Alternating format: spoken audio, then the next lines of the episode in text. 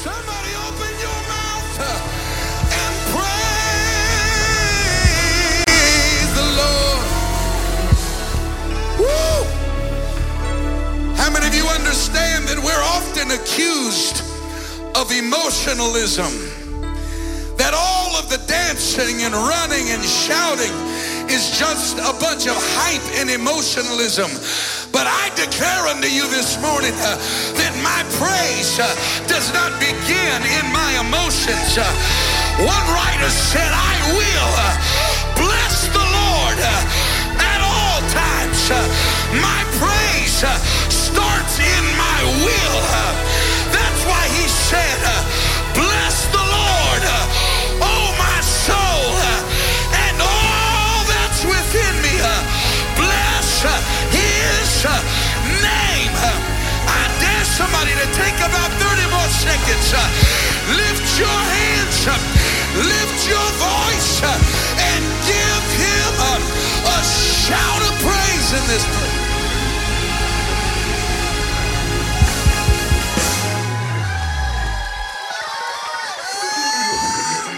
Woo! Tell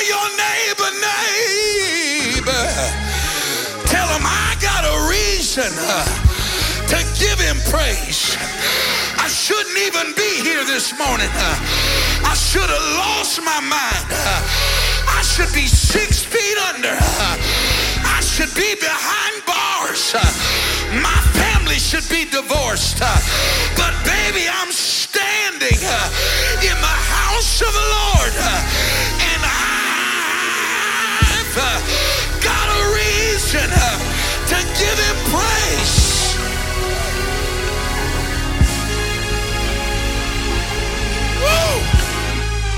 My, my, my, my, it feels good in the house of the Lord this morning. Anybody grateful for the presence of God in this house? Amen. High five about six people on the way to your seat. Tell them how excited you are to see them in the house of the Lord this morning. Amen. I want to take a brief opportunity this morning to give a great, you can be seated for just a few moments. I want to take a moment to give a great big welcome to all of our guests that are here in the house of the we have guests all over the building this morning rock church. Would you help me with your hands and your voice and make a holy ghost crazy noise? Come on we can do way better than that. Help me welcome all of our guests into the house of the lord this morning amen it is such an honor to have you here in the house of the lord if this is your very first time here at the Rock Church of Fort Myers, we want you to know that you are only a guest for five minutes. After five minutes, you're just at home here at the Rock Church as far as we're concerned. Amen. Would you turn around and high five somebody and tell them, Welcome home this morning? Come on, reach behind you, in front of you, on your left, on your right. Tell them, Welcome home this morning. Amen. So excited to have you in the house of the Lord. It is so good. This morning I was sitting or standing in the altar giving God the praise, and I felt some big old hands grab my shoulder, and I was so excited to turn around and see Brother Akeem Williams, Sister Gertrude, the entire family are, home this morning. Would you help me give them a great big we love you and miss you hand clap this morning? I love these precious, precious people so very, very much. And uh, so excited they're home this morning. And so good to see brother and sister Whitmire back in the house of the Lord this morning. Amen. And Brother Dale Whitmire, so good to have him back in the house of the Lord this morning. Amen. Amen. And uh, to all of the rest of you that are here, if I if your name is is slipping my mind, uh, charge it to my head and not my heart. Amen. I'm over 40 now. My clutch slips every once in a while. Amen. But I ask for your grace and forgiveness. We're so excited you're here the house of the Lord. Anybody excited about next Sunday? Come Come on, does anybody know what next Sunday is? It is the celebration of our 10th pastoral anniversary and the church's 25th anniversary. It is going to be a Holy Ghost party. And you know what they say ain't no party like a Holy Ghost party because a Holy Ghost party just won't stop. Amen. And it's going to be an incredible time. You want to do everything you can to be here bring everybody and anybody you know that's ever been connected to this house, been to this house. You're not going to want to miss what God's going to be doing. Special guest speaker Bishop Paul Elder will be in the house with us next Sunday. And uh, following our 11 o'clock service will be an incredible uh, formal gala uh, at Bab- in Babcock Ranch and uh, you don't want to miss that. It's going to be a spectacular time of food and fellowship together, and uh, it's just going to be an amazing time in the Holy Ghost. Amen.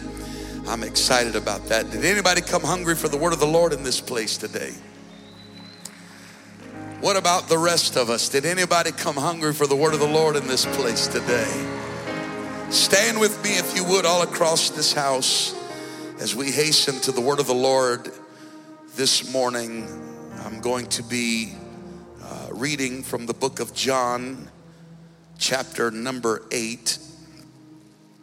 Amen. The book of John, chapter number eight, is where you will find my assignment this morning.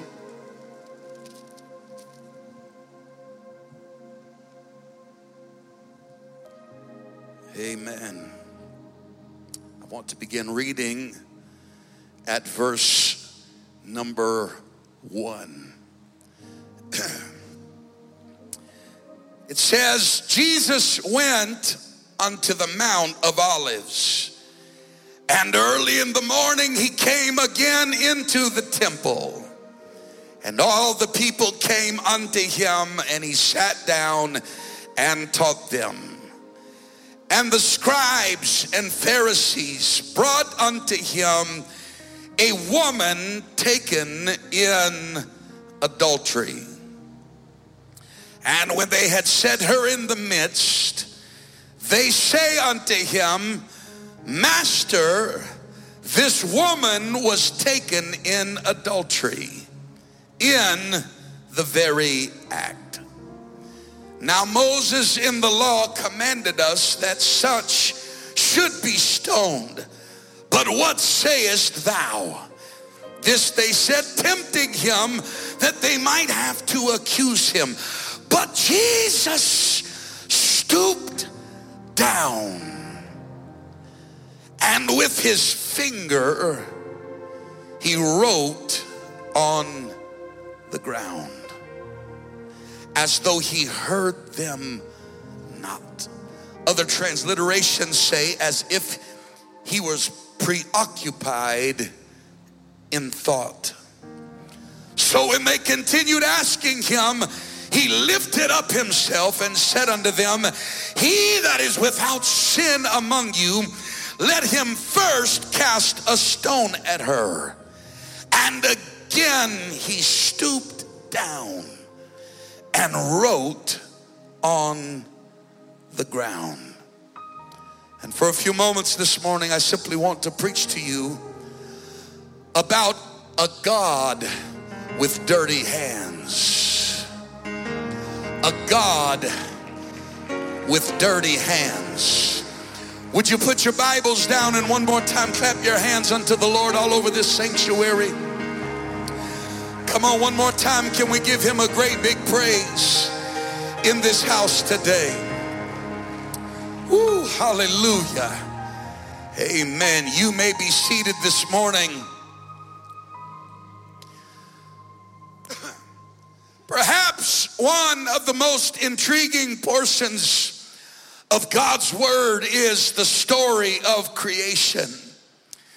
It is the recorded beginning of time, as it were, for mankind and for the universe. Now, it is imperative this morning that we have the proper perspective and understanding that this was not the beginning of God because God is the beginning. Revelation chapter 1 and verse number 8, he declares uh, that I am Alpha and Omega beginning and the ending, saith the Lord, which is and which was and which is to come. He declares using the first and the last letters of the Hebrew alphabet, Alpha and Omega, to declare unto his people that I am the Word, and I'm the first word, and I'm the last word.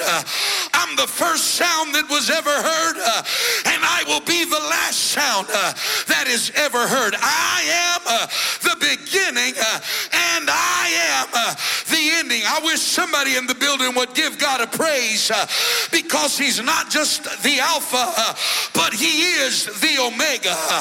He's not just the beginning of my story, but baby, He's the ending of my story. Oh, I wish somebody would shout in the building because he's not through uh, with me yet. Uh, I came to remind somebody that he uh, which hath begun a good work in you, uh, the Alpha, uh, shall perform it uh, until the day of Jesus Christ. he is the Alpha and the Omega, the beginning and the end, the author and the finisher of my faith. He said, I am the beginning, I am the Genesis of everything. John chapter 1 and verse 1 says uh, that in the beginning uh, was the Word, and the Word was with God, uh, and the Word was God. There's revelation just in the very first verse. Uh, he did not just speak the Word, uh, He was the Word. Uh, it is ironic that He uses the term Alpha, Omega to describe the fact that He's not just the first and the last Word, uh, but He is the Word. Uh, the same was in the beginning. Somebody shout the beginning with God. All things uh, were made by him, uh, and without him uh, was not anything made uh, that was made. Uh. And if you keep going down to verse 14, uh, it says, And the Word uh, became flesh and dwelt among us. I thought I was in a one God church. In the beginning was the Word, and the Word was with God, and the Word Word was God. Verse 14, and the Word became flesh and dwelt among us, and we beheld his glory. I came to preach to somebody that God didn't send somebody else to redeem man. He robed himself in flesh and he came himself. He did not love you and I so much that he sent somebody else uh, to pay the price, uh, but he loved us enough uh, that he said, I'm going to robe myself in flesh. He was before time began, and he is God all by himself. Isaiah chapter 44 and verse 8, uh, he declares, Is there a God uh, beside me? Uh, yea, there is no God. Uh, I know not any. Uh, when I look to my left, uh, there's no other God. when I look to my right, there's no other God. when I look in front of me, there's no other God. when I look behind me, there's no other God. when I look I wish I had a shouting church church. Uh, when I look below me, uh, there's no other God. Uh, when I look above me, uh, there's no other God. Uh, and if you try to put another God uh, next to me, I'll do him like I did Dagon and I'll knock him into the floor. I, even I am the Lord. And beside me, there is no other God. There is no Trinity. As a matter of fact, the word Trinity does not even exist in the. Is this all right this morning? It does not even exist in the word of the Lord, and nowhere in the Scripture is there even an expressed idea anywhere of an idea that God is three separate people. But over and over again, He says, "I am one. Beside me, there is no. There is one Lord, one faith." Faith, uh, one God, uh, Father of all, uh, who is above all, through all, and in you all. I'm grateful this morning for the revelation that there is only one God, and his name is Jesus. And he was here before time began, and he'll be here when time is over with, and time is in his hand.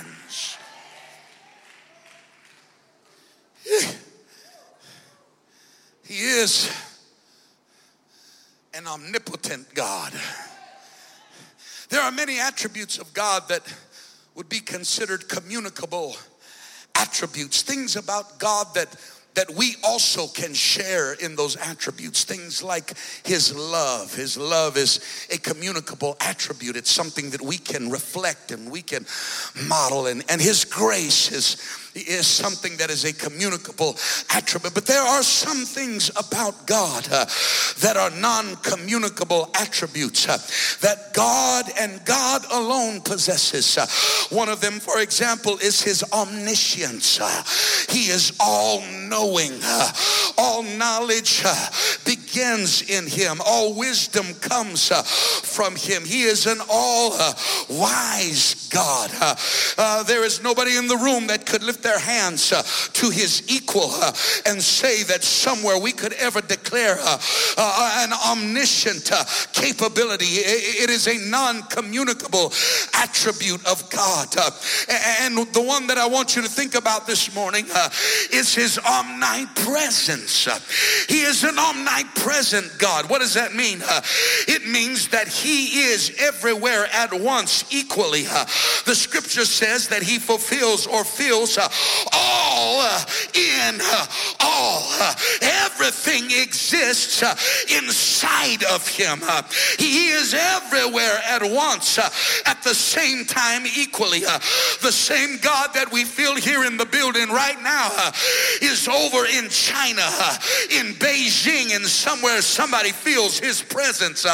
And the same God that's in Beijing, China, is in Germany, over on the continent, over in Europe, and somebody there feels his presence. Uh, and while he is there, uh, he is a God in the constellations uh, and the galaxies uh, of the entire planetarium and universe. Uh, he is omnipresent. Uh, you don't have to spread him out to get more of him.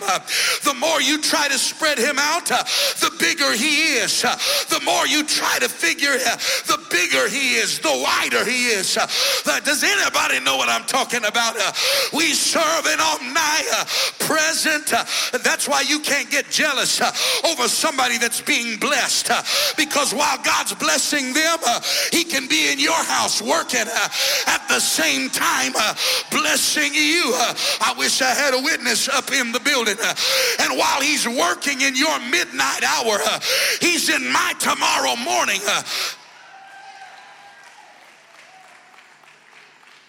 And his omnipresence is more than just geographic. We often think of his omnipresence in, in, geographical context. But can I tell you that he is omnipresent chronologically?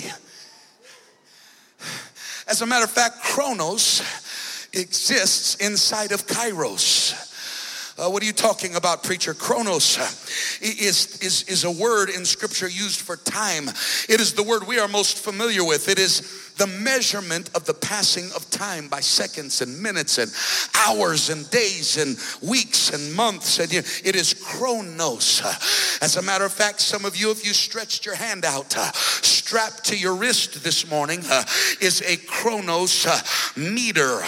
A, a meter is a measuring device of time, a chronometer, otherwise known as a watch. You are measuring the passing of time. But but but God's kingdom does not operate uh, based on chronos. Uh, it operates based on kairos. Uh, kairos is the unfolding of the will uh, and the plan of God uh, in his time and season. Uh, it is not subject to the law of chronos, but it is kairos. and so chronos is superimposed over chronos. and we are trying to figure out the time of God. This is why the apostles asked Jesus, uh, Will thou at this time uh, restore again the kingdom unto Israel? Uh, and he said, It is not for you to know the times nor the seasons which the Father hath put in his own. What is he talking about? He's talking about them trying to figure out the synchronicity of Chronos with Kairos. But God's kingdom is not a kingdom of Chronos. Chronos is inside of Kairos. He is bigger than Chronos. Uh, he is before time began. Uh, he was here before the clock started ticking. Uh, he was here before there was a calendar. He was here before they could ever measure. And he'll be here when time is no longer. Do you understand what I'm telling you? He is an omnipresent God, which means while he's here now, he's already in your tomorrow. While you feel him moving in this place, uh, he's already in your next week. Uh, he's already in 2024. Uh, and can I preach to you uh, that while he's here, uh, he's also standing uh, in your past?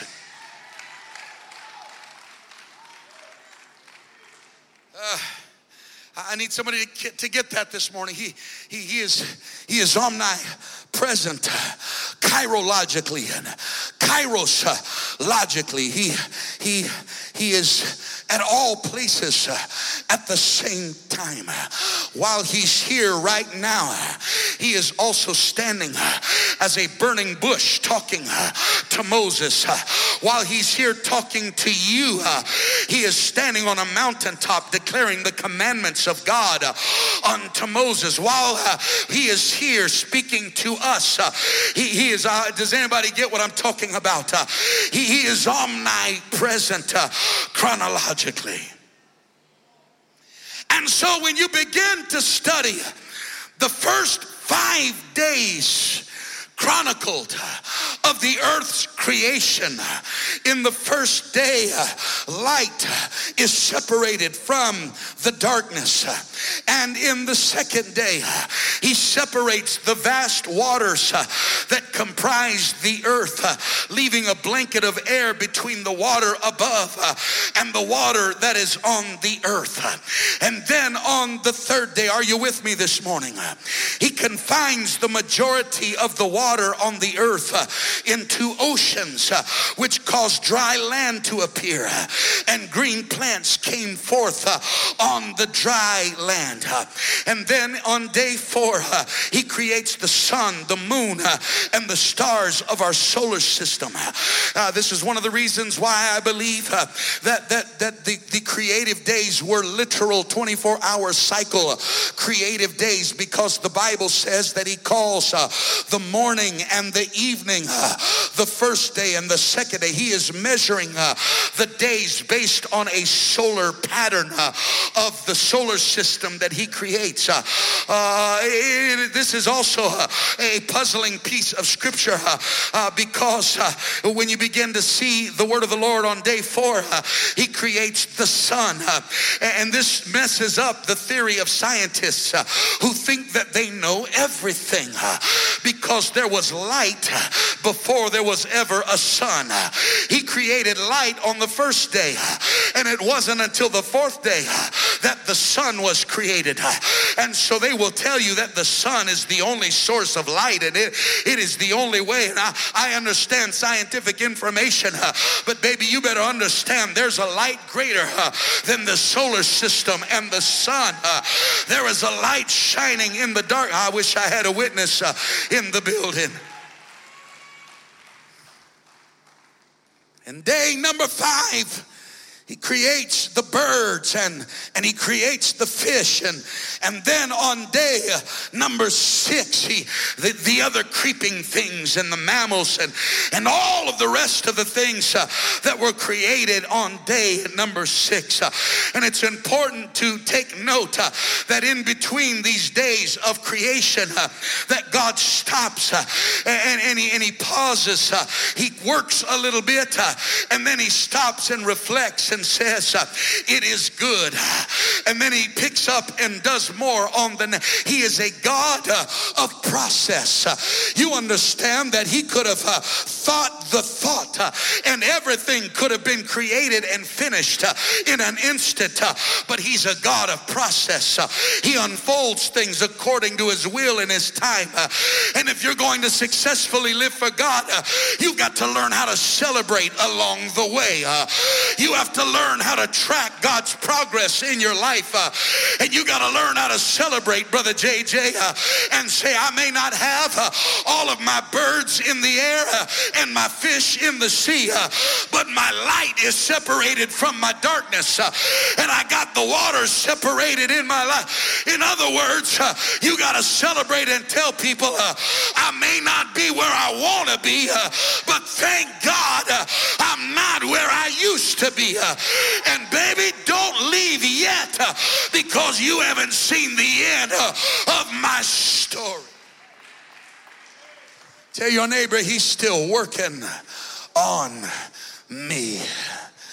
Uh, some of y'all are some of y'all are gonna go to hell on a scholarship for lying. You think uh, you're living in the seventh day. I'm a, I'm a finished product. product. I, am look at me shine, baby. You better be humble uh, and tell somebody he's not through. There's some things, brother JJ, he's still working on me. Uh, I got some stuff he's still trying to fix. Uh, I got some chaos he's still st- trying to straighten out. I got some things that he still needs to help me uh, put into order, but that's not gonna stop me uh, from giving giving God the praise uh, from where I'm at right now. I'm not waiting on perfection to celebrate. Uh, I'm not waiting on everything to be exactly like I want it to be. Uh, I'm going to give God the praise every step of the Come on, some of y'all ought to shout uh, just because you're not hooked on drugs anymore. I may have other issues. I may have other stuff I met, but baby, I'm not putting powder in my nose, and I'm not smoking joints, and I'm not running down to the drug house. You got to learn how to give God the praise every step of the way. Come on, there's some married couples uh, that ought to just give God a praise uh, that you're still standing together. We got issues, uh, we got things to work on, uh, we got some problems, uh, but baby, we're standing together uh, by the grace of God. Tell somebody I'm a work in progress. I'm a work in progress. Don't leave yet because the best is yet to come. You haven't seen the best of me yet. I wish I had a. You haven't seen the best version of me yet.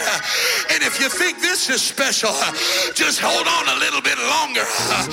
Hey! He's doing a great work in me. I said he's doing a great work.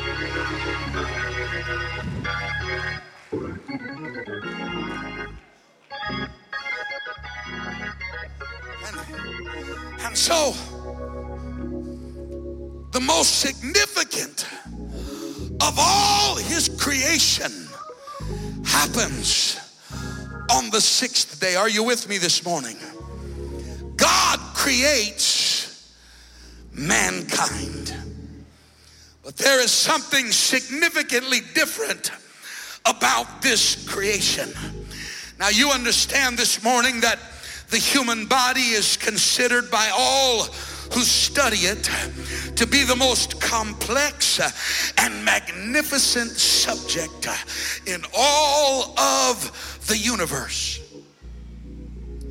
If you begin to dig in and dive into a study of of biology and, and the human body. It will blow your mind the complexity and in intricacies of, of the creation of mankind. Eh, uh, can I just preach for a little bit this morning? Uh, if you begin to study, you will find uh, that they have the body broken into regional groups. Uh, you, you, have the head and the neck, uh, which includes everything above the thoracic inlet, and then the upper limb, which includes the hand and the wrist, uh, and the forearm and the elbow and the arm and the shoulder.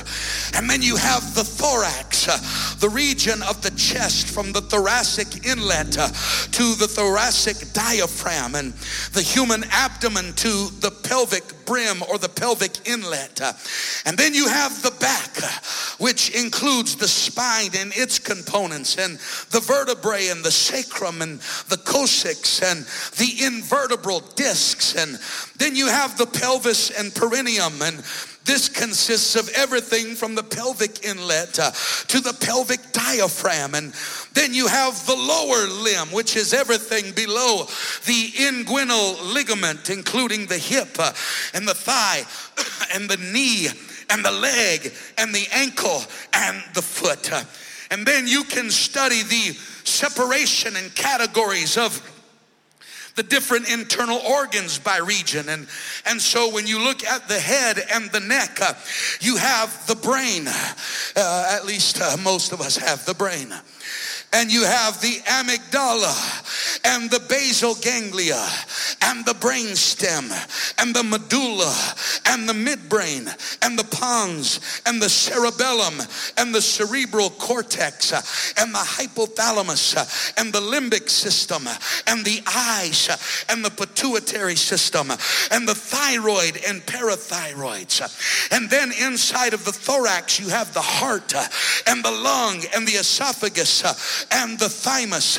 And then in the abdomen and pelvis, you have the adrenals and the appendix and the bladder and the gallbladder, the large intestine, the small intestine, the kidneys, the liver, the pancreas, the spleen, and the stomach. And then, uh, then you have all of your major organ systems uh, that work together. You have the circulatory system uh, pumping and channeling blood to and from the body, and the lungs with the heart and the blood and the blood vessels and and you have the digestive system that uh, digests and processes food uh, with salivary glands and the esophagus and the stomach and the liver and the gallbladder and the pancreas and the intestines. And then you have the endocannabinoid system, uh, uh which is primarily responsible for the neuromodulatory lipids and receptors that are involved in a variety of physiological processes, uh, including appetite and pain sensation and mood uh,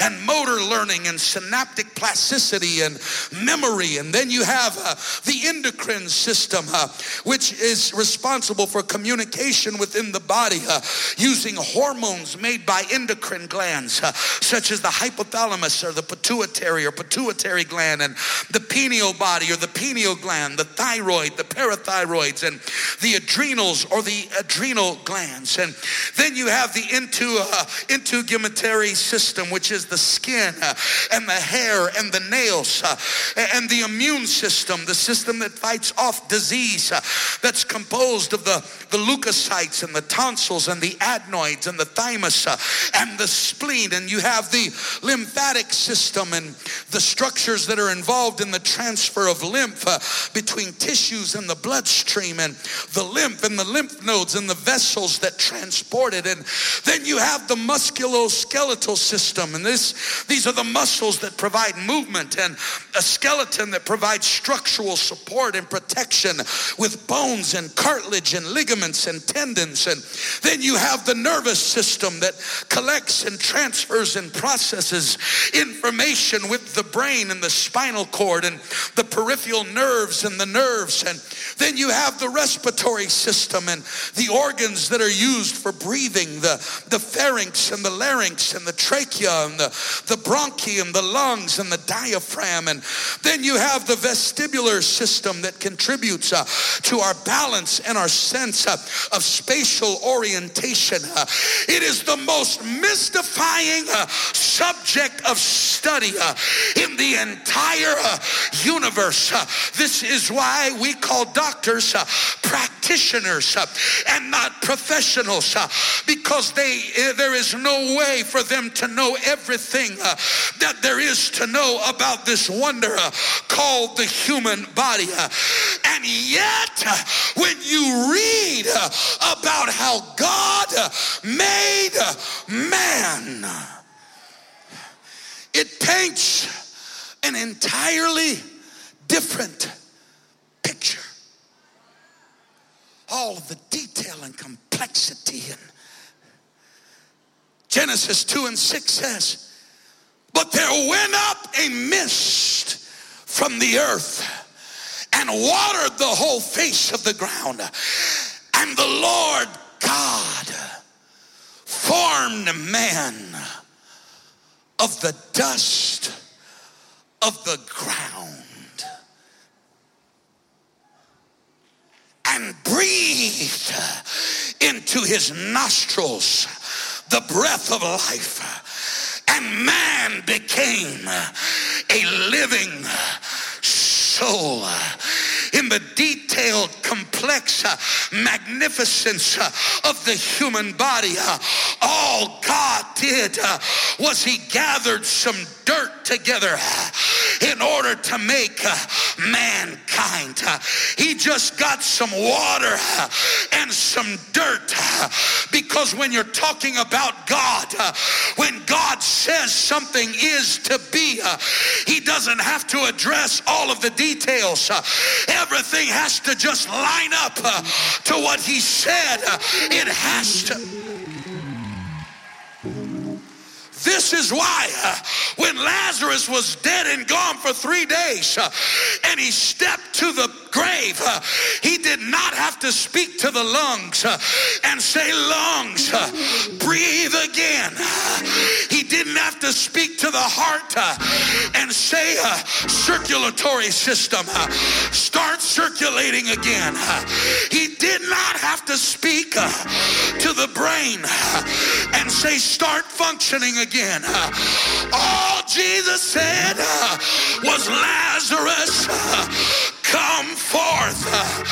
And when those words came from the mouth of the Creator, everything up under that word to start working again. Uh, the heart had to start beating. Uh, the lungs had to start breathing. Uh, the nervous system had to start working. I came to preach to somebody. It doesn't matter how complex your challenge is. All you need is a word from God. When God speaks the word, everything up under his command has to line up with what he said. I came to preach to somebody. Uh, quit getting stressed out uh, about all of the details in your life. Uh, just start seeking a word uh, from God.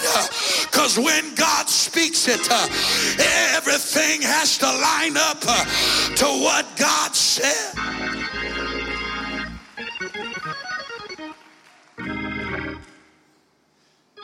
Takes the water and the dirt. And the Bible says that he formed man. That word formed is the original Hebrew word yetzar, which literally means to take your hands and shape something like a potter with a piece of clay. This is why he tells Jeremiah to go down to the potter's house, and there you will see a work on a wheel. Yeah, God wanted us to know my hands are on the situation. My hands are on it. My I created man by getting my hands dirty. I created man. There, there's an anthropomorphic expression. Uh, uh, he, he formed man of the dust uh, of the earth. The dust of the earth is just the original word aphar, which means dirt. God put his hands uh, in the dirt uh, in order to make man. And I see the anthropomorphic expression uh, of a potter and the clay. And when he gets done making the pottery uh, and he gets done shaping the vessel, uh, he is standing there uh, with dirty hands. He is standing there with the residue of the creation on his hands. This was a special creation. Remember, he spoke everything else into existence. Everything else, he spoke a word and brought it forth, but not mankind. He put his fingerprints on mankind. That's why humanity is different than the rest of the animal kingdom. As a matter of fact, the Bible says that in the image of God created he both male and female. Ah, oh, they weren't just spoken to existence. Can I say it like this? They were handmade. And if you know anything about value, anything that is handmade is more valuable than something mass produced. There was something valuable about this creation. I put my own hands on it and made it in my image. That's why human life is worth more than animal life. I'm about to make some PETA representatives angry in the building. Uh, I said that's why human life uh, is more valuable uh, than animal life. I'm sorry, but an unborn human baby is more valuable than an unborn bald eagle. They'll give you a half a million dollar fine and 10 years in prison if you kill the unborn eagle but they'll write you a check and help you pay to destroy the unborn human being. Uh, can I preach to somebody that the devil is only threatened by one species of being on the earth, and it's the handmade, image created species of humanity?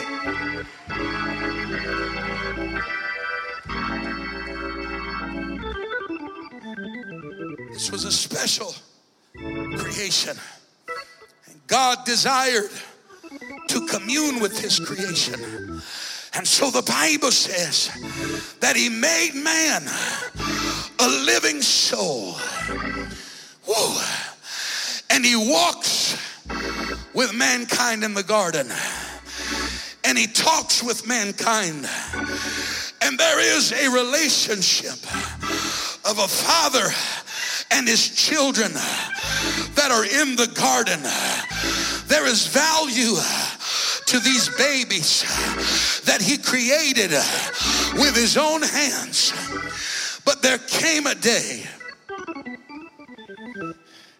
that mankind fell. Are you with me this morning? And when mankind fell in the garden because of his sin, he became separated from his creator. And we find the creator walking in the garden. And there's a sound of panic in his voice as he begins to cry out, Adam, wherefore art thou, Adam? Where are you?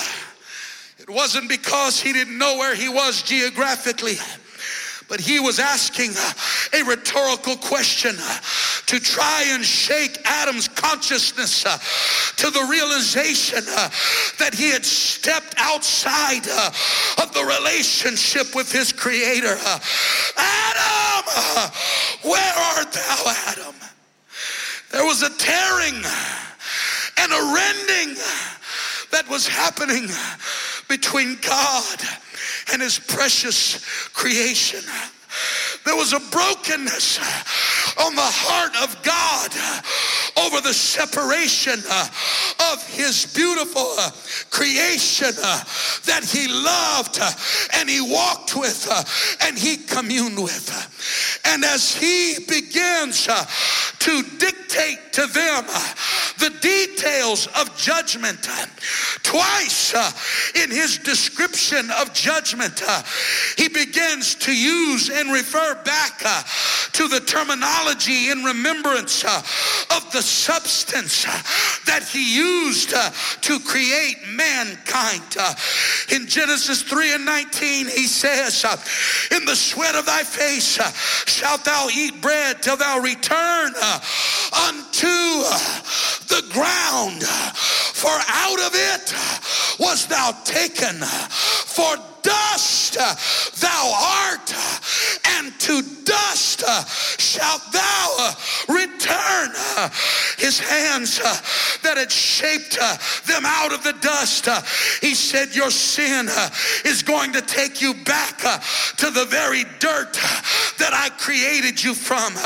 And then in verse 23, he said, Therefore the Lord God sent him forth from the Garden of Eden, listen, to till the ground from whence he was taken.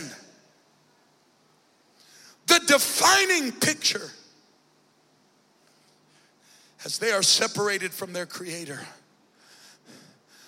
is you came from dust and to dust you shall return. They are driven out of the garden and judgment separates them from their maker. And he remembers, as the psalmist recorded, that they are just dust. Listen to the psalmist in Psalms chapter 8, verse 3 through 4. He said, When I consider the heavens, listen, and the work of thy fingers. Remember, these are anthropomorphic terms. God is a spirit, He doesn't have a body. But the writer is using anthropomorphic expressions so that we have a picture in our mind uh, of a God. He said, When I consider the work of your fingers, the moon and the stars which thou hast ordained. He's going back to creation, everything you created. Listen, verse 4, he says, What is man that thou art mindful of him? And the Son of Man that thou visitest him. Why are you so interested? All of the things you created uh, that are still in place. Uh, everything that you put and spoke uh, into existence uh, that still exists in perfection. Uh, the one thing you created with choice uh, that failed you, that did you wrong, that disobeyed you. The one thing you created with your hands. Why are you even mindful of him? I don't know about you, but I've prayed those prayers before uh, and said, God, uh, I've got so many flaws. Uh, I've got so many mistakes. Uh, I've got so many issues. Uh, God, why would you even care about me? Uh, why would you even be concerned about me? why would you even take the time to talk to me or to address me?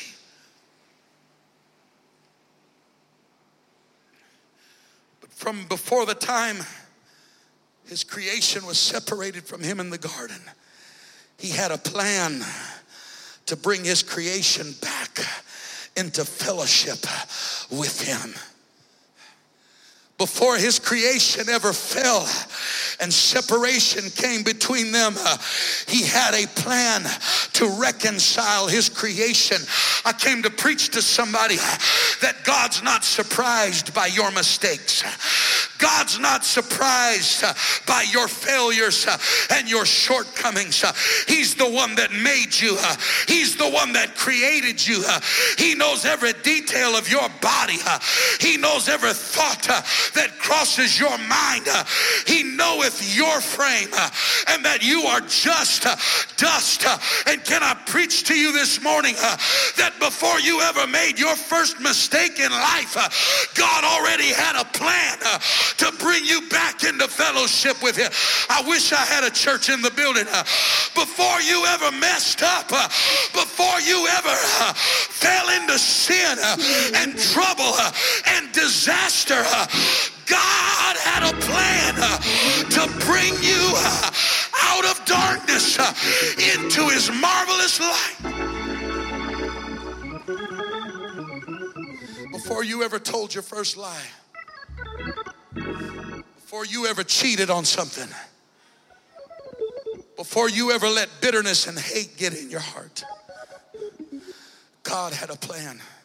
The Bible says this in Second Corinthians chapter 5, verse 19 to wit, that God was in Christ reconciling the world unto himself, not imputing their trespasses unto them, and hath committed unto us the word of reconciliation. God said, I've got a plan, and it involves me putting on the same dirt that I made them out of. I'm going to robe myself in the same substance that I created you out of. And I'm going to come down to where you are. And I am personally going to reconcile you back unto. I wish I had a church in the building. I'm personally going to come uh, and do whatever it takes uh, to bring you back uh, into fellowship with me.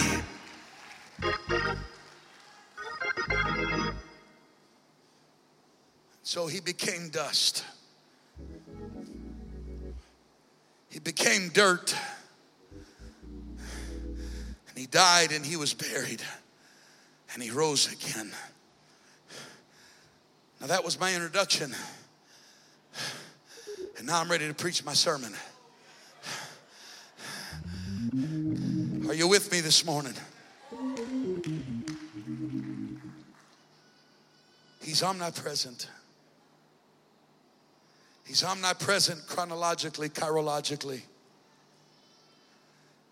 He creates man with his hands, forms him from the dust of the earth. Sin separates his creation from him, but God said, I am going to reconcile my creation back to me. And this brings us to our text. Jesus returns to the Mount of Olives a crowd gathers, and as he was speaking, they bring to him a woman who had been caught in the act of adultery, and they put her in front of the crowd. I'm preaching this morning to guilty people. I know you can't say amen right now, so you can just stay quiet and look straight at me. But I'm preaching to guilty people this morning caught in the act. See, it's one thing to be accused of something, but it's another thing when you know you did it. See, I can't buy 10 amens in the bill. You have to be quiet right now because you can't tell on yourself. You can't shout amen right now because you'll point at yourself. But I'm preaching to some people who know uh, it's more than accusations. Uh, I got problems. Uh, I got issues. I got some things that I know. I wish I had a witness in the building. Some of you, the only reason you look cute isn't because you're not guilty. It's only because because God didn't show you out to everybody else. Uh, it's not that you're not guilty. Uh, it's just God kept your business private. Uh, but you had a, you ought to have enough humility to give God a praise that despite your trouble, despite your struggle, despite your shortcomings, there is a God that loves you.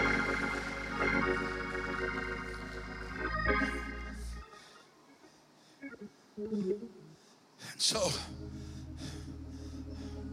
she's standing in front of the crowd. And they said, Jesus, this woman was caught in the very act. She's guilty.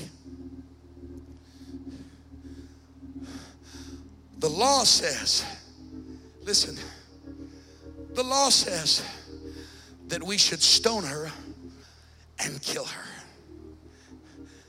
Jesus, who is God manifest in the flesh, the omnipresent God, is standing with a woman in front of him who is guilty and who is caught in the very act. But can I tell you that while he is standing there with this woman in front of him, at the same time, he is standing in a garden watching his creation that just sinned against him as they leave the garden because of sin. At the same time, you're, you're missing it. At the same time, he's got one foot standing in front of a woman who's guilty, but his other foot is standing years ago in a garden uh, with his creation. And, and while he's standing there, uh, he's also standing in the same day uh, that his hands are full of dirt as he created that creation from the dust of the earth. But back here in Genesis, uh, his creation uh, was being driven away. But over here in the book of John, uh, they're being reconciled back to him. Guilty in both places, guilty in both situations. But here it's judgment, and here it's reconciliation.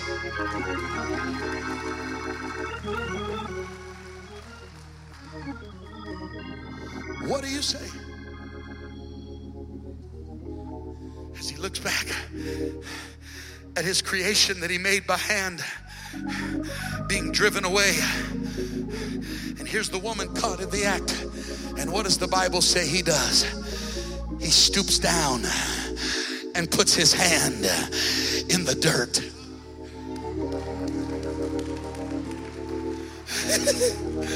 Why? Because he's a God with dirty hands. He's a God that's not afraid to put his hands in the dirt. And while she's standing there, messed up, broken, and guilty, oh, I've heard preachers preach that he was writing love letters in the sand. He was penning the words to Amazing Grace. Uh, I came to teach to you uh, that the significance uh, isn't what he wrote, but the significance is that he was putting his hand back into the dirt. And what he was saying is, if I made you once, I can make you again. That's why First Corinthians says, uh, if any man be uh, in Christ Jesus, uh, he is a, a new creation. All things are passed away. I wish I had a shouter. And behold, all things are made new. Before they could even finish the accusations, he was already remaking her. Before they could ever finish all the details of her transgressions. His hand was already in the dirt. I came this time uh, with a ministry uh, of reconciliation. Uh, I'm a God with dirty hands. uh, and I came to preach to somebody in the building. uh, God wanted her to know uh, they want to kill you, but I want to shape you. They want to lay hands on you, but I want to lay my hand on you. They want to end your life, but I want to give you new life.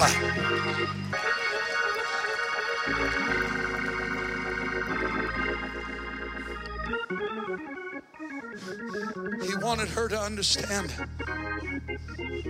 He wanted her to understand they're despising you because of the dirt in your life. Filthy. You're no good. You're tainted. You got issues. But I want you to know that I'm a God with dirty hands. And I put my hands on dirty things, put my hand in dirty places. I'm not afraid of your adultery. I'm not, can I preach this morning? I'm not afraid of your fornication. I'm not afraid of the lying you've been doing. I'm not afraid of your cheating and your stealing. Come on, if it's up to the world, you're gonna die because of your sin. But I'm a God with dirty hands. And I want you to know that I'm not afraid to touch you. I'm not afraid to put my hand on you. I'm not afraid to reach for you. Oh, I feel like preaching to somebody this morning. Uh, the crowd told you uh, your life is over with. Uh, the crowd told you uh, you're going to die today. Uh, you're no good. Uh, you're finished. you have no more potential. but there's a God, Sister Leah, who said, I'm not afraid to put my hands in the dirt. I'm not afraid. why?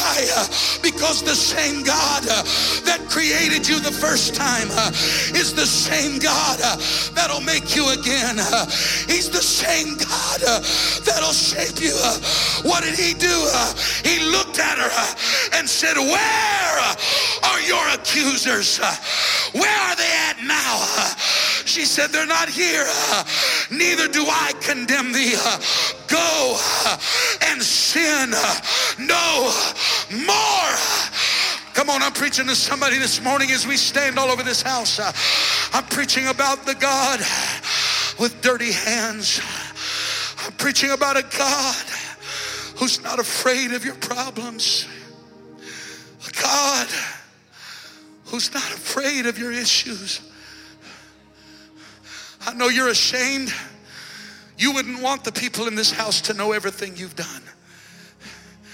You wouldn't want the people. As a matter of fact, in your mind, you tell yourself if they only knew who I really was, they would reject me. If they knew who I really was, they wouldn't want me to come to this church. If they really knew who I was, God might tell me I have to leave. But I came to preach to you this morning about a God with dirty hands who knew every mistake you would ever make before you made it. He's the one that shaped you. He's the one that created you. And He is not interested in discarding you. He's not interested in throwing you away. He's not interested in your life being over. But today, He's got one hand in the ground, remembering that you're just dust, remembering your frame. This is how they were created. And if I made you once, I can make you twice. Uh, come on and get back on the potter's wheel. Uh, come on and get back on the potter's wheel. Uh, let me lay my hand on you and I'll make you again another vessel that seemeth good to the master. I'm preaching to broken people in this house that say, Bishop, I, I'm scarred and I'm damaged and I got issues. You, you don't know what happened to me. I'm, I'm all messed up. You're exactly the person that God wants on the potter's wheel today. Come on, you're the exact candidate that God wants on the potter's wheel. Somewhere, she never came on her own accord, but God used circumstances in her life to bring her to the foot of Jesus. And I'm preaching to people in the building that have been running from God. God's been chasing you down like Adam in the garden, saying, Come on, I know you messed up. Come on, I know you made mistakes. Just Come now, one scripture says, Let us reason together, saith the Lord. Though your sins be as scarlet, they shall be white as snow. Though they be red like crimson, they shall be as wool. Brother Dalen, in one place, God said, Let's reason together. We can, in other words, He's saying, Come on, we can work this out. I've got enough grace and mercy uh, to get you through your situation. Uh, I, I got enough patience and understanding and love uh, to get you through. And some of us have ran from God. But on this day, God used this, the situation to usher her to the feet of Jesus. And in the moment she expected to die, God gave her new life. And I'm preaching to somebody, every head bowed, every eye closed, with hands lifted all over this house. I'm preaching to people right now that today's your day. And God allowed you to be in this building right now so that He could make you over again, so that He could take all the broken pieces. Come on, I want somebody right now to respond to the hand of God in this place. Don't you worry about accusers. Don't worry about who's standing next to you, who's going to see you come to the altar. Somebody needs to make a move out of your pew right now and run to this altar with your hands lifted and say, All right, God, here I am. Guilty, God. Here's my broken pieces. Here's the messed up parts of my life. Here's all the baggage, God. I'm giving it to you right. Come on. Come on, don't don't sit in your pew while God's hand is in the ground. Come on, God's got one hand in the dirt waiting for you to come to him. God's got one hand in the ground waiting for you to respond. Come on. Here they come. Come on, here they come. Church, would you come with them? Church, would you come with them to pray? Come on, all over this house. Lift your hands. Lift your hands. Come on, He's a God with dirty hands. He's not afraid to put His hand on you, He's not afraid to touch you. He's not afraid. Come on, lift your hands. Here I am, God. Here I am. Am one else can see. Come on, come on. You know. Come on, he's here right now. Beyond the surface. Come on, he's here right now. I need you. Church, would you help me pray? I cannot hide Church, would you help me pray all over this house? Please be sensitive to the Holy Ghost. Somebody respond right now. Somebody's got their hands lifted. You see. Somebody's got their voice lifted. Come on. Here I am, God. Come on, sir. That's it. Nobody but God knows. But if you lift your hands in His presence, uh, He's about to heal you. If you lift your hands in His presence, uh, He's about to deliver you. If you lift your hands in His presence, uh, He's about to mold you and make you all over again. Come on. Come on. Cause you love me anyway. Come on, that's it. Church, would you help me pray? These altars are full this morning. These altars are full this morning. And you choose me anyway. Come on. Oh, how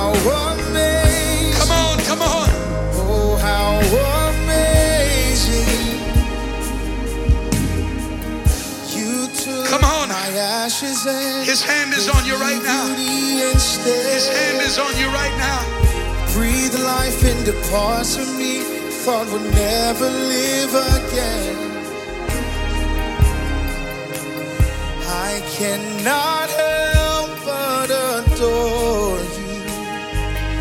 You gave your life for me while I was still in sin. I turned my back on you, Lord. You took me back in. Come on. How can I ever repay?